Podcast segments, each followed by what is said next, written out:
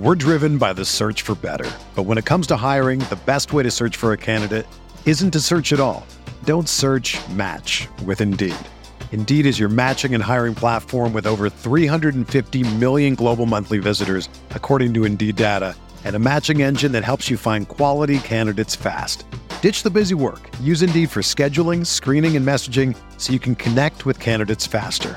Leveraging over 140 million qualifications and preferences every day, Indeed's matching engine is constantly learning from your preferences, so the more you use Indeed, the better it gets. Join more than 3.5 million businesses worldwide that use Indeed to hire great talent fast. And listeners of this show will get a $75 sponsored job credit to get your jobs more visibility at Indeed.com slash BlueWire. Just go to Indeed.com slash BlueWire right now and support our show by saying that you heard about Indeed on this podcast. That's Indeed.com slash BlueWire. Terms and conditions apply. Need to hire? You need Indeed. What do you think about the Laker team now? You follow the box scores of the games every day? Just the Lakers. You're kidding. That is really a compliment. I was pleased to see you smile at the top of our show because once the game starts, you have a game face. You don't smile much out there. I don't think you have to do things for money anymore. Correct. What's up, Laker fans? Welcome to the Laker Film Room podcast, brought to you by the Blue Wire Podcast Network. I'm Pete, joined by Darius and Mike. And a night after a surprisingly sharp performance against the Orlando Magic, the Lakers were considerably less so against the Miami Heat. And somehow it was still a semi competitive game despite just a massive differential in turnovers. I think it finished 26 to 6, uh, and then a, a huge differential in terms of second chance points. So, a lot of the things, Mike, that you and I talked about yesterday that we executed well, we very much did not against Miami, although certainly more of a challenge uh, and, and, a different opponent. D, I'd love to hear about your thoughts just about the last couple of games between Orlando and Miami, because I think that from one, you know, you go from the tall but young Orlando Magic who'd been streaking to an older and more a more professional team in the Miami Heat who are stronger and they pose different problems for us. So I'd love to hear just your thoughts across from the last couple of games. Yeah, the interesting thing about the Magic game is I offered a bunch of concerns both in like the game preview that I wrote for the website and also just in the pod the day of the game that I just thought mm-hmm. Orlando's length and size was going to be so problematic. But I think what the Magic game showed, and in contrast to what the Heat game showed, is that if you're not going to back up that size and length with a certain amount of physicality, then it doesn't really mean anything. And so I thought mm-hmm. the Lakers were the way more physical team against Orlando in a way where they like sort of took away space and walled off angles. And once Orlando did decide they were going to like go to the paint, they scored relatively easy, but the Lakers did a good enough job of walling them off. And Orlando settled a lot and decided that, like, hey, like, we're taller, we're just going to shoot over the top. And when those shots don't fall, then they're going to struggle. And I thought the Lakers had one of their better like transition defense games as well. And part of that is like scoring, right? Is hitting your own shots. And so when you're shooting high 40s, 50% from the floor, it's just like they're taking the ball out of the hoop a lot. And you don't have the opportunity for Franz Wagner and Paolo Banchero and, and Bull Bol to, to get loose what I also thought against the Magic is like Banchero. I don't know if it was like starstruck or whatever, but Banchero had some quotes going into the game about like LeBron's his favorite player and he's the guy who he grew up watching and sort of idolizing. And whenever that's the case, it's like that first game against that dude could kind of be like like oh sure like, like, what happened right and Banchero Mike he like five fouls like some of them careless offensive fouls just and he didn't have a typical game of his. LeBron defended him some, and he had to defend LeBron, and it was like, okay, lights got a little bright for some of those those guys. I also thought Bron did a very good job on Bol Bol, like like oh, you're trying to, you're not gonna attack me like I'm LeBron James, and so.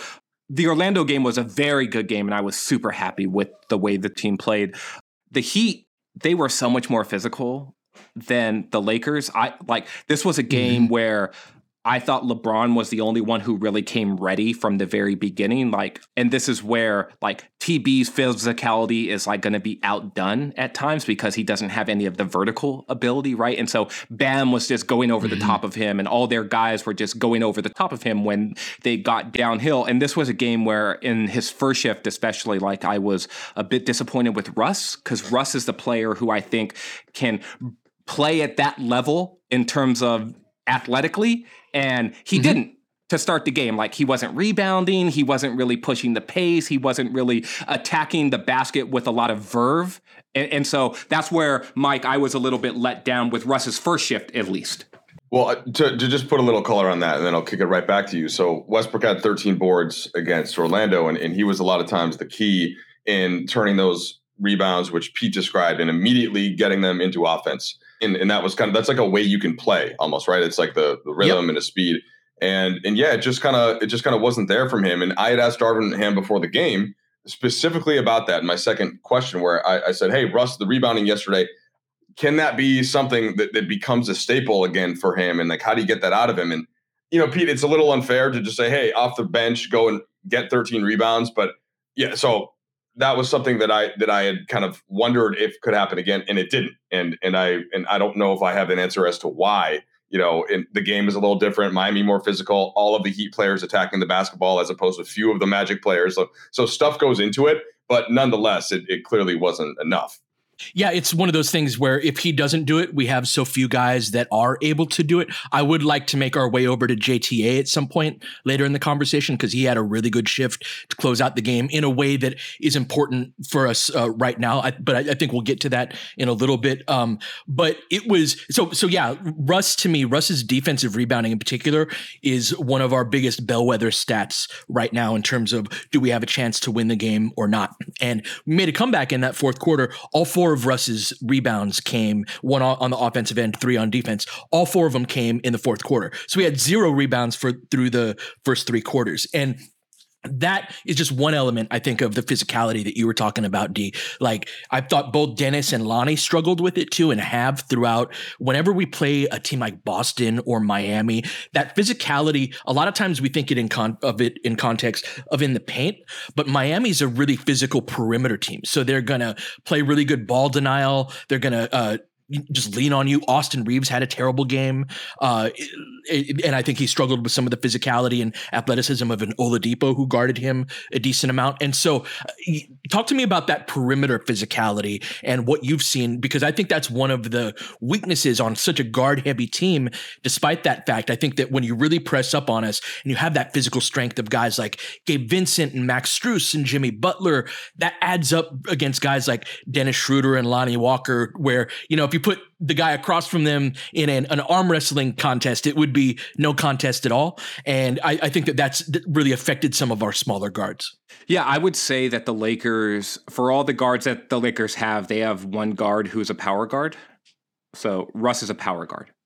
And yep. Austin is a big guard, but he's not a power guard right? And so Austin has a lot of big guard tricks. And when he plays point guard, he gets to leverage those big guard tricks when he doesn't play point guard when he's a shooting guard or when he's at small forward or he's one of four guards on the like on the court at the same time and the other team can defend him with whoever they want then those big guard tricks become more craft. Yeah he's a skill guard despite being big. Yes but if you put a six foot two guard on him, he's gonna use pick and rolls. He's gonna put that guy in jail. He's gonna put him in the sidecar. He's he's he's then going to use his shoulders and body him off, elbow him a couple of times, and just create space. It's like what Austin does. It's how he creates advantage in a world where everyone is probably more athletic than he is. But he struggled against the ball pressure. And this team in general, the Lakers, they I don't want to say they're going to struggle against ball pressure, but they do struggle against a certain amount of stout physicality at the point of attack. And, and I think that's what mm-hmm. you're speaking to, Pete. So I look at Dennis and I look at Lonnie, and they're like sports cars. Yep. They can hang a tight corner, Mike. When they get a little gap of daylight, they can race right through it and then get to the basket. And with Lonnie, he can play above the rim. But Dennis had a really good finish against Bam, for example, where he went right to left for a crossover in that fourth quarter in the midst of their run and then drew a little bit of contact and drew a foul and then hit hit the shot. But that was all speed. It was just like oh there's my opening. I'm i'm attacking that that opening. But when when you get a race car against a monster truck if that monster truck is able to square you up they're just going to be like no there's no getting yep. by me. And Mike, it, it, sort of reminds me of soccer a little bit, right? Where you've got these big burly defenders, and then you've got like a like a smaller midfielder type. But it's just like where they can sort of leverage their speed in more open in more open space in order to maneuver around a big guy. But in these close quarters, it can be hard for you to get around some of these guys and they can bump you off the ball a little bit and, and make it more difficult for you. And the Lakers guards I see is more of those like quick guys who don't want to be as physical, yeah. but they're getting beat up in, in matchups against guys like Miami has. Let's do a 20 second timeout to just go through Darius's various metaphors there, because um, we had a couple. So, I noticed that had, too. Yes. first, we had the racing, and I I thought you might go to like an F Zero comp, just so we could get some oh, early sure. 90s in. Um, I'm sure that you played that game. It was one of the early sort of like racing games, um, and it was fun. And I still sometimes play on my like Nintendo thing that I can jank back to the days. Um, but so that one was good. And then for the soccer one, yeah. So I, I like to tick it uh, to tip it to my favorite team, Manchester United, and so they've got they've got a couple of different types of center backs, right? So Raphaël Varane uh, is big but also athletic, and then Harry Maguire is big and not athletic but great in the air with his head, and then Lisandro Martinez, who just won a World Cup uh, with Argentina, is small and just tough as shit and fast. And and so the ball there are various different ways that you can deploy those combinations um, and and sometimes you prefer one against a certain matchup or not but like my my favorite of the group is Martinez just because he's such a bulldog but Varane is probably the best uh, and because he can do both uh, right? He can be big in the air he can also be good with his feet and he can be versatile. And so I, I do think that all that applies with Miami and especially when they're when they're waiting for you on a back to back, that's when part of this whole like the heat culture thing gets made fun of, but it is true. Like Spoelstra was was speaking about it before the game, and they demand that the players keep their lockers clean there uh, because he went in this whole thing about it. And one of the one of the players that helped form that was LeBron because LeBron is notoriously uh, militant about his locker space and how clean it is and how other people's stuff doesn't get into that space because it's just part of the way the play the way that he's centering himself and organizing his thoughts and and so they they really have that pushed out to the whole team but when you come in on a back to back and especially after playing the, way that Orlando had played the night before and you know Banchero with stars in his eyes then to get hit with all of that that kind of heat stuff when you're not necessarily the most talented team um, and when LeBron by the end of the fourth quarter is just on fumes because he's the one guy who is matching the physicality, um, it's mm-hmm. a it's a tough a tough ask. Very much so, and but that's how twenty six to six in turnovers happen, and so that's the type of thing that, especially when you have so many guards, you should be able to handle the ball and not turn it over to that degree. Darvin's been talking a lot about self inflicted wounds in the post game, and just one of the things that has stood out to me from from watching tape is like when refs will allow a certain amount of physicality off of the ball, uh, especially when you're coming off of a screen. There's just a certain degree of hand fighting and and all of that, and so our smaller guards are going to lose that if they try to like don't fight a fight that you know you're going to lose. Like change the fight. And so one of the things that I think both Lonnie and Dennis struggle with a little bit is back cutting ball denial and just any type of pressure is that one of the things you'll see D is that when they're coming out of the corner spot usually is where you'll see this happen. And someone presses up on them they just fade further and uh, farther and farther back toward toward half court. When what you want those types of guys to do is as soon as they they get that arm in the passing lane or they're leaning up on them, that's a swim move and a go to the basket, right? And and like nine times out of ten, you're not going to even get the ball right there. But what happens when you don't back cut and you just fade all the way out to half court, you pretty much shut that part of the court down for any productive offense. And so I actually really like how we defended Miami. I thought we did a good job all in all, especially in the non TB minutes. They, they really hurt us. They couldn't score in the fourth quarter.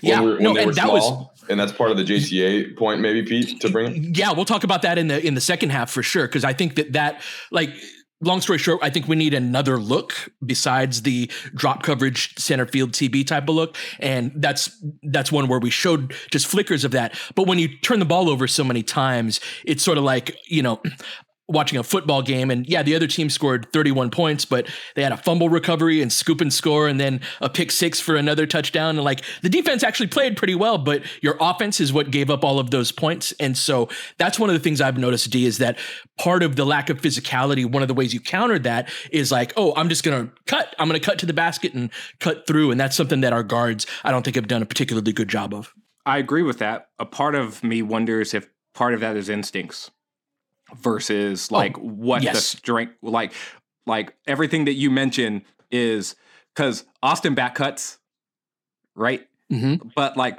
guys who don't like guys whose instincts tell them, oh, keep going out because you're supposed to get the ball here. Just drift a little bit farther out, farther out. Russ does this a lot. Russ is physical as hell, right? Yep.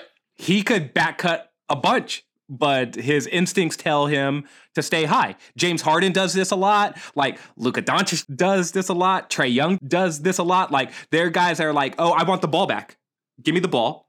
Right? It's yeah. not like cut to create space for for other people. And so it's instincts sure, too, right?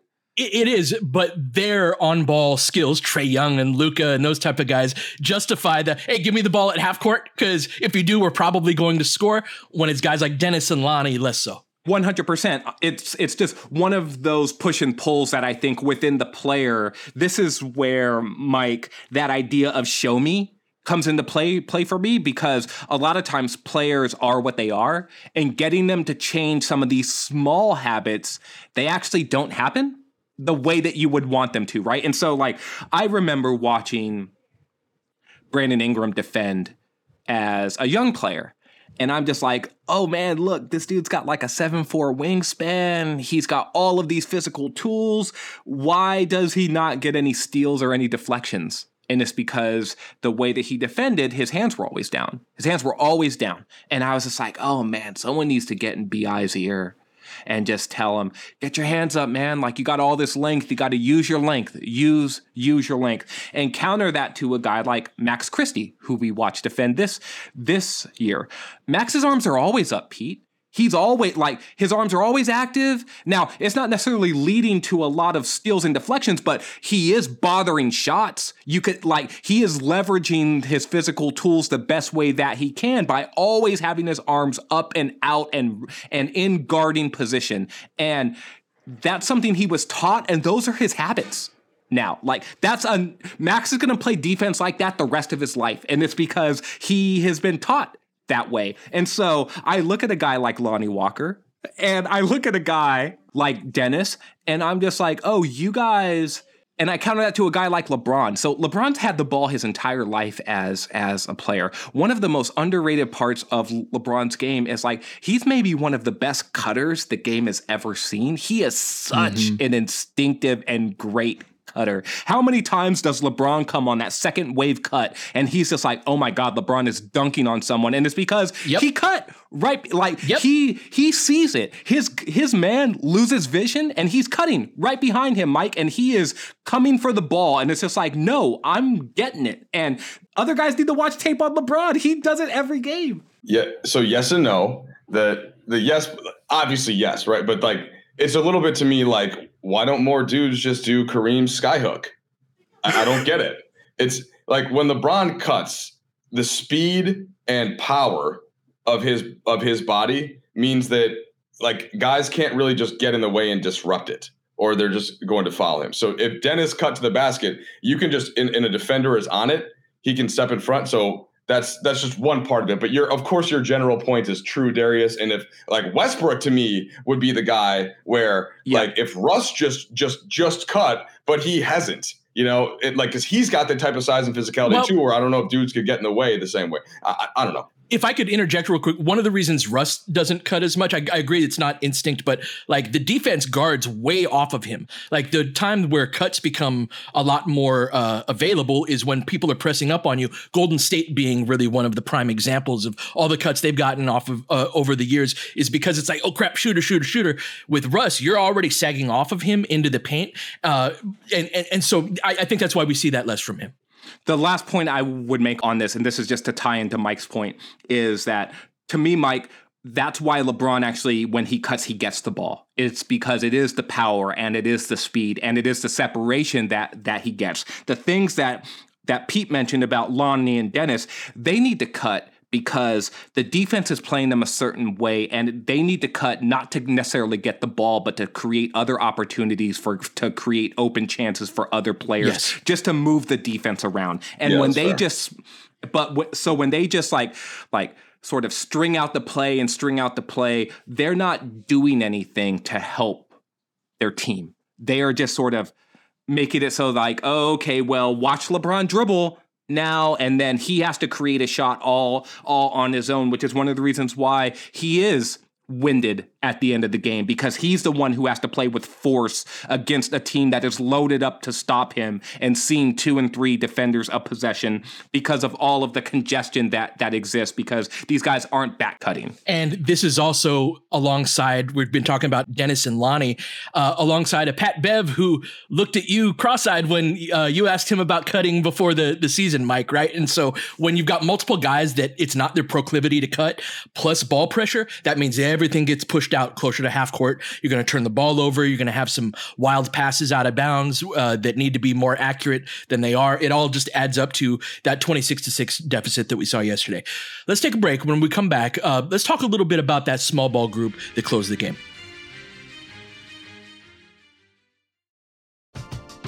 We're driven by the search for better. But when it comes to hiring, the best way to search for a candidate isn't to search at all. Don't search match with Indeed. Indeed is your matching and hiring platform with over 350 million global monthly visitors, according to Indeed data, and a matching engine that helps you find quality candidates fast. Ditch the busy work. Use Indeed for scheduling, screening, and messaging so you can connect with candidates faster.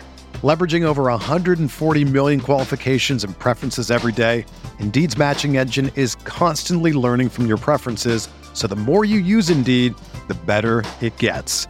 Join more than 3.5 million businesses worldwide that use Indeed to hire great talent fast. And listeners of this show will get a $75 sponsored job credit to get your jobs more visibility at Indeed.com slash BlueWire. Just go to Indeed.com slash BlueWire right now and support our show by saying that you heard about Indeed on this podcast. That's Indeed.com slash BlueWire. Terms and conditions apply. Need to hire? You need Indeed.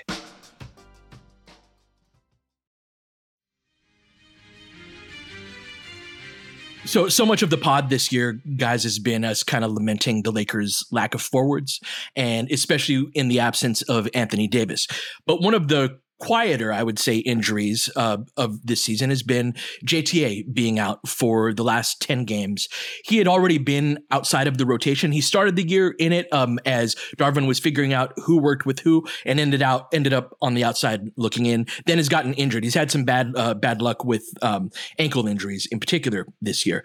But a lot of my point, Mike, has been like – we need a forward, like an NBA forward, but a guy who's like in the NBA because he's a forward who can rebound, who can, uh, you know, guard multiple positions. And in in JTA's post game, he for for one, he's just great to listen to, kind of just go off and, and talk on a, a number of topics. But one of the things he wanted to show is I can guard a multitude of positions. He played basically a quarter, a little bit over, had seven rebounds, three assists. He was competing with Russ when Russ actually did turn it up on the boards in the fourth quarter.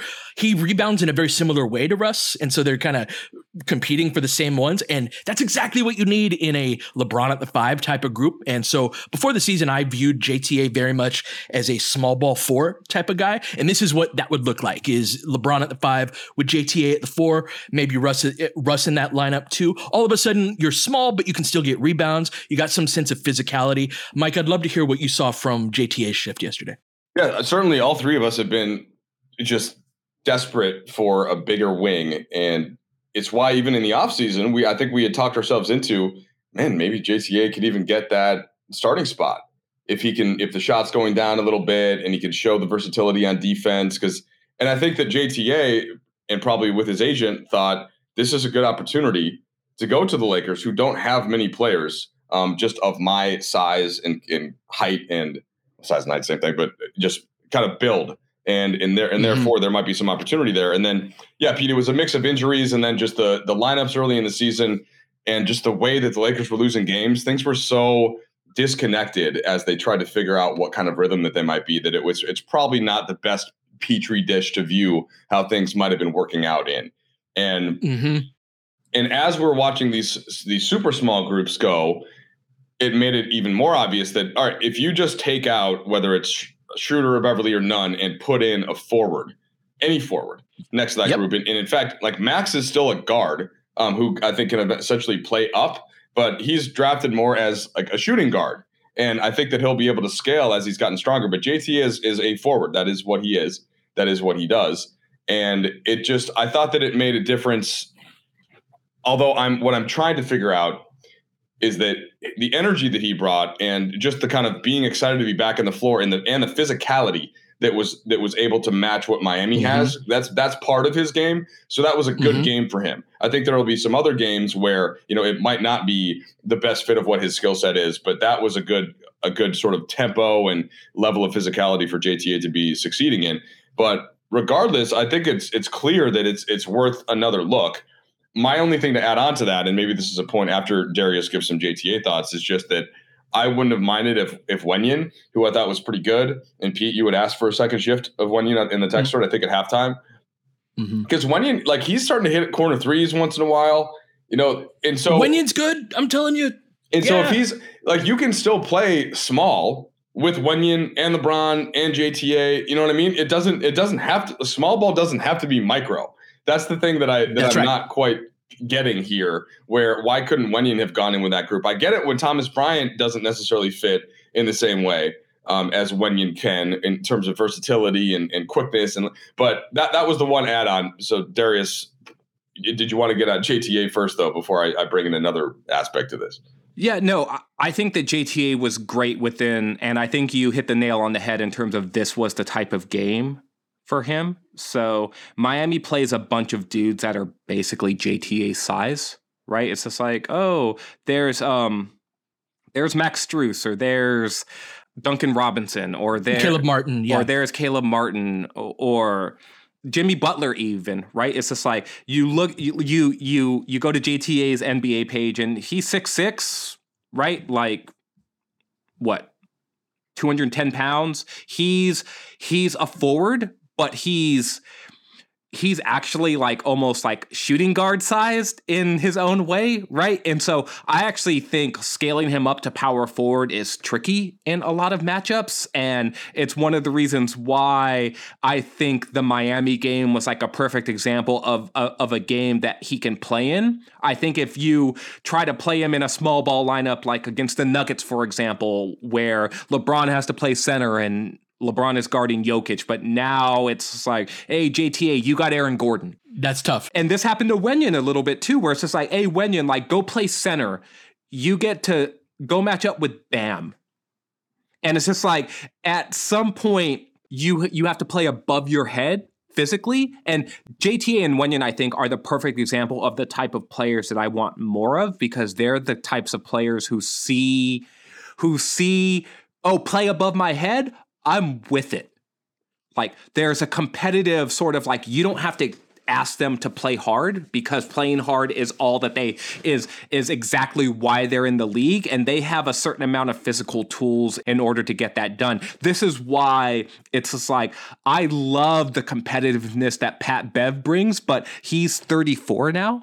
Like yeah. at 28, 29, 30 year old Pat Bev, he had more juice in those legs in order to like even get after it a little bit more. Like, oh, those loose balls, that transition defense, ever like all of that stuff that you need athleticism for. Pat Bev is not as good at that stuff anymore. Now, he will battle you and he will fight and he got that dog in him. And so all of these times where he's up in you and really defending and like getting a block shot, he had another one of those last game where it's like, oh, look at Pat Bev go like crowd a guy and jump up and use his length and block a shot of a guy who's five inches taller than him. That's great. But the changing end stuff, he can't do that stuff as well anymore. But Wenyen can and JTA can. And that physicality, Pete, that's what was needed against the Heat. And you asked for a second shift in the second half for Wenyen. We knew he was going to get one shift, and he did. Yes. He did not get that second shift, though. That fourth quarter shift, he didn't get it.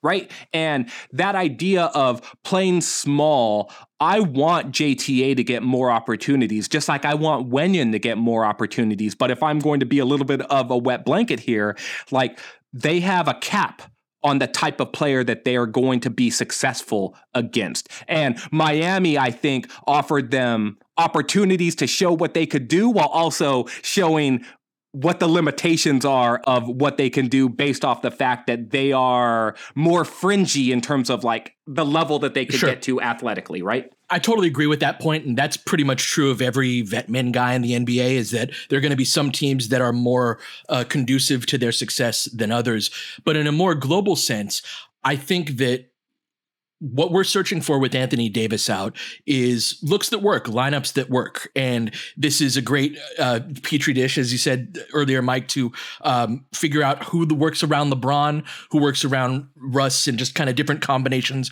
without Anthony Davis. Um, and there's a certain degree of urgency to that too, to get it figured out as soon as possible. And so one of the potential looks within that is a LeBron at the five group, specifically more so to have an all switching group. This is something that's really important, I think, to for people to understand is that we've talked a lot about the Lakers pick and roll defense and kind of funneling into the paint, and then the issues that um, like TB was a minus twenty two in yesterday's game. We had another really bad third quarter, which I th- would like to have a conversation with you guys about in the near future about how why we're getting killed in the third quarter. And one of them is that we run the same defense for pretty much the whole game.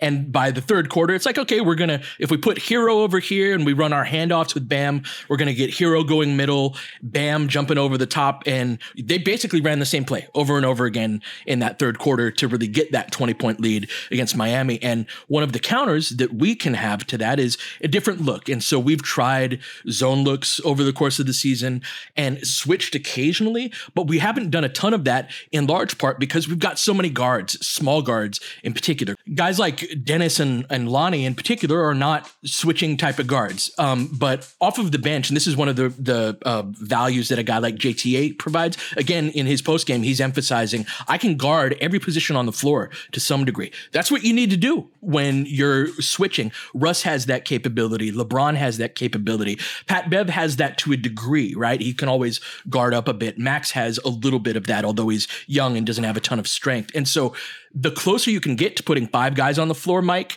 that can credibly, to some degree, with help and all of that, switch everything, you eliminate that initial advantage that they kept kicking our butts with in in the third quarter, where it's like, oh, they get into the paint and now they're causing all havoc. You shut that down. And so just having the capacity to do that is important to have multiple looks. And I think JTA helps us do that if we want to go LeBron at the five groups, we can switch everything. Thinking about the multiple looks, I was before we left on this road trip, I was teaching my boys how to play Street Fighter 2, and I was playing with nice. Ken. Um, and one Jet, one of my twins, kept picking Zangief, and I'm like, bro, you can't play Zangief against Ken. All right, I'm you just you can't do it. You can't. He can't get close enough to me because I'm just gonna I'm just gonna sit back and go. Oh, you can. Oh, you can. Oh, you can. You can. and he can't block it enough. His power's gonna go down. And every time you try to come close, I'm gonna jump kick you in the head and then sweep your legs, and you're not gonna be able to, to suplex me, uh, right, like you would a different type of character. And you know, and so soon enough, he, he kind of figures it out eventually, and then he picked Chun Li, um, and he actually was able to beat me one time with Chun Li. Like there's certain matchups that yep. on this Laker team that just should not be played together, um, or the result that's going to happen is is such. But like before JTA was available, there weren't there just weren't as many combinations that you could even use for a counterpunch. You just had to sort of Yes. hope that the other team wasn't going to be locked in. And and we're not saying that JTA is is necessarily even right now at this point of his career a starting caliber player. You'd probably rather have him coming off the bench, but he at least does provide a different tool that can work against uh, certain groups. And and I think Mhm. that that'll be something that hopefully we see featured a little bit and and I wouldn't even mind seeing it featured to get back to my earlier point at times with a Wenyen, with a Max, and just go in this bigger direction, period, right? With some of those second groups around LeBron. So first of all, as a Street Fighter legend and people who know me from back in the day, they will vouch. Okay. They will Wow. vouch for my Street Fighter. You want to come down to. SoCal? You want to come down to Hey, SoCal? look, look. yeah, it sounds like a, Look. a, a future. Uh, Look, I'm just telling you. I'll let you choose whoever. You're like, okay, you can have whoever you want and just choose. It's just Wow. like, you oh, you want to be, you wanna play? be Zangief? if I got to be Zangief, I'll be Zangief. If you want me to be Honda, I'll be E Honda. oh, Look, so you're saying you're gonna beat? You're saying you're gonna beat Mike Look, with choose- whoever Mike just- chooses? yeah, just Wow. well, you Yeah, I want just you, did. you You want gonna just sit there and take that, Mike? Hey, if, No, I just like, did, I just wow. did. You choose. I'll choose you, Zangief, and then I'll and then I'll beat your ass with Ken. Or, you or could be Ryu. Ken. You could be Ken or Ryu. Be any of them. Anyways, that was just a quick aside. You mess with Dhalsim? All of them. Whoever you want. You can get the work. You can get the work. okay, well, we'll see. We'll see, bro. You can get the work. Anyways, Big words. Street Fighter legend, self-proclaimed. You're gonna have to back this up at some point. legend. No joke. Hey, well, all right. hey, you next haven't heard me talk look, like this ever. But this is Yeah, one of those No, ones. I'm, I'm, I'm stunned. This I'm is one of stunned. those ones. you're, hey, you're in luck. You're in luck. I will. I have a. I have the portable unit that I will bring to the Bay. When is the next time the Lakers play the Warriors? Nice. It's a Saturday game, so Uh, you will probably see me. Yeah, you. So you, I'll, I'll, I'll get it hooked up at the hotel. I'm gonna call in advance and make sure they've got the right, the right setup for it. Otherwise, I'll be taking an Uber out to the spot, um, and I can hang out with your daughters. And although I don't want to beat you in front of them, you know, oh I'm not man, that don't worry. cool. Mm. Don't worry. They'll be so in awe of TV legend Mike Trudell. Anyone they see on TV and then now they're actually in front of them, it's just like you'll be signing autographs, bro. You could sign them Northwestern, right? Oh, like man. all of that. We were talking about player combinations though, right? And and trying to find the right mix. Like I do think that JTA in I think he can be of great value in these LeBron at the five groups. And I think that finding players who fit in the right in those sorts of settings is super important when you lose a guy like like AD because AD and LeBron are the I can play with anyone guys. But the Lakers don't have a lot of I can play with anyone guys. Like Austin Reaves can play with mm-hmm. anyone, Max Christie can play with anyone to a certain extent. I think Dennis can play in switching groups, Pete, as long as the center isn't like he can't be the super like high usage. I'm used to this scoring that. Like, and I mm. think that Dennis had a couple of good possessions where he's just like, I'm just gonna fight like hell to front. And then Sure. LeBron was the guy who was coming over the top to then double. And when LeBron double teams you, he is one of the best double teaming players in the entire league because he understands where the angles are and what the reads are behind. So he is very good at doubling in a way where he takes away that initial read to where the help comes from because that's where you want to throw the ball is, oh, the help came from here. I'm going to throw there. But LeBron does a great job of like lurking and making that pass over the top hard and then when the pass does does get there he swarms. And the only place to throw the ball is right back out to where it was and then it becomes a scram. And he will then tell Dennis you get out of here you go get mine right? And I'll stay with this big dude. And so there's a lot of that stuff that needs to happen too. But JTA is like that.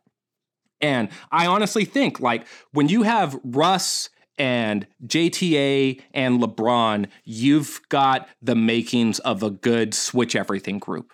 Right? Like, I think you can play Wenyen there a little bit. I think that you can play Austin there a little bit.